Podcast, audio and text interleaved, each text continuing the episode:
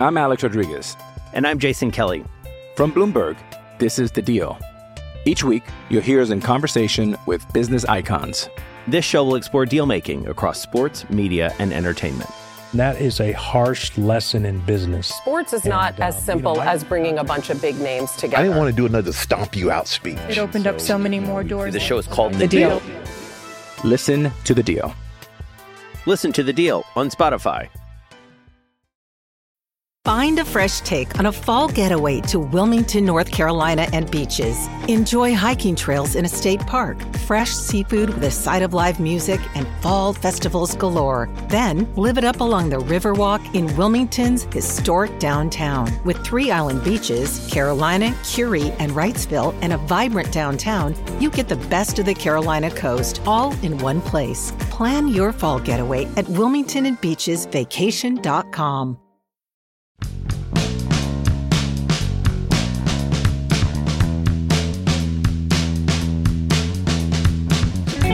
picture a scenario in which Rick Eckstein does not get fired at the end of this season? Good morning to you. Good Thursday morning. I'm Dan Kovacevic of DK Pittsburgh Sports. This is Daily Shot of Pirates. Comes your way bright and early every weekday morning if you're into football and or hockey. I also offer up daily shots of Steelers and Penguins right where you found this. The Pirates lost 4 nothing to the Cardinals last night at PNC Park. Adam Wainwright went the distance. The Pirates had two whole hits, both by Colin Moran, a night after getting one whole hit. Three hits total in two games. Seven game losing streak in which the Pirates have scored 10.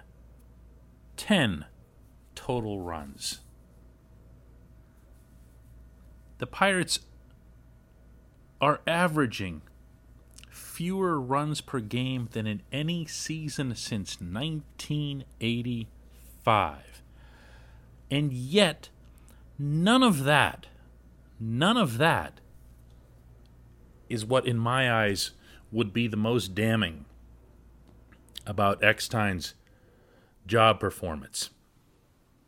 But first, it feels necessary, even though it's obvious, to point this out.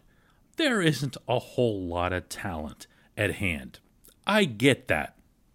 I cover the team, I watch them. In batting practice, I watch them in games. There isn't a whole lot of talent here. However, there is something here that's disturbing. And that is that when players go into a funk on this roster, they never seem to reemerge. Have you noticed that? Look, take Bryan Reynolds, Adam Frazier, and just set them off to the side. Reynolds was able to hit baseballs to all fields when he fell out of the womb. Frazier basically just kind of needed to get right. He's 29 years old. He did, he stayed consistent to his credit. He's continuing to hit in San Diego. Wonderful. Look at literally everyone else. And look at how they are when they arrive, whether that's being promoted from the minors, whether that's from another system, and then look at how they are oh, about a month or so later. And this applies whether they're rookies, whether they're youngsters, like a Ke'Bryan Hayes, Rodolfo Castro, etc., or whether they're older guys, whether they're veterans, like John Nogowski and Ben Gamel. Once they fall, they don't climb back onto the bike and figure it out. Clint Hurdle used to describe this as counterpunching. He would say, as a hitter, you come up, you deliver a punch. Then the league punches back, and it's what you do with the counterpunch, your own counterpunch, that defines who you are as a hitter. because they're going to find something. They're going to figure out something, and you, in turn, have to keep answering. You have to keep doing that as a hitter. This hitting coach is principally responsible for the counterpunch. He really is. When Ke'Bryan Hayes was struggling, I'd say up until about a week ago, and I wrote a column about this from Milwaukee, interviewed the kid, got some input from Derek Shelton and everything else. And I had accompanying with it a graphic that illustrated that he had not yet, in the year 2021, dropped one single into left field. He'd put a couple through that side, but he hadn't elevated a ball into left field, not one, for a hit all year long. And when I broached this with Shelton, who himself is a former hitting coach, his response was that, well, you know, we need to get him focused on one side. He's right now trying to both sides it. And by that, he's referring to both sides of the plate. Instead of just locking in on inner half and pulling the ball. That weekend, just like that, Hayes is focused on hitting the ball on the inside and pulling it, and he did with really good results, not least of which was a home run to the left side. Where was Eckstein in this? I have no idea. I, I, I, can only guess at whatever it was that led to this. I'm not suggesting that my column or my questioning did it. I'm saying that something needed to have happened long before whatever happened. Where was he? All you had to do was look at the kid, and I noticed it in San Francisco, taking his batting practices and hitting the ball constantly to the right side on purpose, as if this was going to be his career thing. I don't see hitters recovering from when they fall into a slump under this hitting coach. I'm going to repeat this because it's really easy to jump on me over this one particular thing here. I'm going to repeat this. There's not enough talent here. I'm not expecting these players or this lineup to produce consistent, significant offense. There isn't enough talent. But I do think it's reasonable to expect that the hitters themselves could at least be the best version of themselves. They don't need to just fall into a chasm and remain there. I'm going to give you another example. And this this is probably the best example I've got because he was never a consequential player here. But at the same time, he had always, always hit, and that's Philip Evans. The reason that the Pirates really liked this guy coming out of spring training 2020, and the reason he made the team was that he could hit. All he did was hit. Hit, hit, hit, hit, hit, hit, hit. This year, something went wrong with Evans, and suddenly he couldn't get the ball out of the infield. He could do nothing other than to ground out repeatedly, repeatedly, repeatedly until last week it cost him his job in the major leagues. If you show me a hitting coach who can't get a guy to at least be what he always was, I'm going to show you a hitting coach who really ought to lose his job. And let's not forget, by the way, that Eckstein and Joey Cora were the only two members of Hurdle's staff that were retained. And in Eckstein's case, he was retained because a bunch of guys, notably Frazier and Josh Bell, lobbied hard for him. Guess what? Neither Frazier nor Bell is around anymore. And it, it's time. It's time. After this season, this guy's got to go. When we come back, just one question.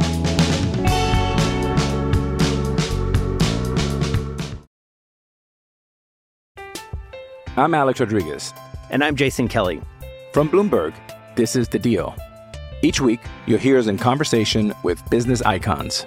This show will explore deal making across sports, media, and entertainment. That is a harsh lesson in business. Sports is And, not uh, as you simple know, I- as bringing a bunch of big names together. I didn't want to do another stomp you out speech. It opened up so many more doors. The show is called the deal. Listen to The Deal. Listen to the deal on Spotify.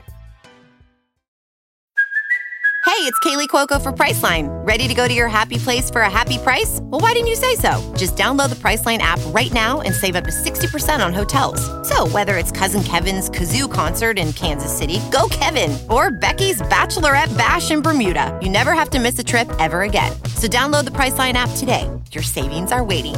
Go to your happy place for a happy price. Go to your happy price, Priceline. How do you make a vacation last? How do you hold on to the joy, the clarity, the calm? Easy. You go to Aruba. You'll spend your time relaxing on cool, white, sandy beaches and floating in healing blue water. You'll meet locals brimming with gratitude for an island that redefines what a paradise can be. You won't just feel great, you'll feel relaxed, renewed, and ready for life. That's the Aruba effect. Plan your trip at aruba.com.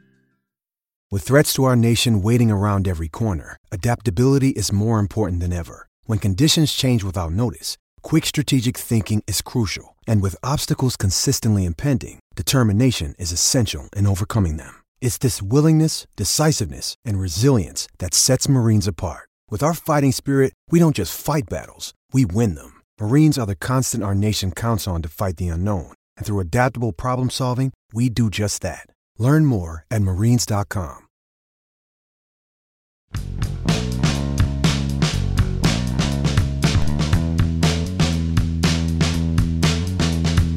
Welcome back. It's time for Just One Question. That's always brought to you by the good people at the North Shore Tavern, directly across Federal Street from PNC Park, home of Steak on a Stone, home of multiple television sets for you to watch all the games going on, but with a particular bent for baseball. It is a fully dedicated year round Pirate Sports Bar.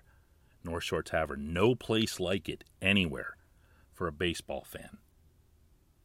Today's question comes from Jim, who asks DK, why do the Pirates constantly move guys up and down the lineup? Over the past four games, Hoy Park has hit lead off and cleanup. Others move around quite often as well. What's the benefit to this? It certainly isn't continuity and consistency. Jim, this subject has come up with Derek Shelton more times uh, than I can count. And even then, it's been more frequent of late. Park, as you know, led off again in the game last night. I have a feeling you're going to see him stick there, but I also have a feeling that you can't know that. You can't know that. He's going to have to show that on a consistent basis. Shelton this week stated very clearly that the one player who has earned himself an actual spot, like a fixed spot in the lineup, is the obvious. That's the number three hitter.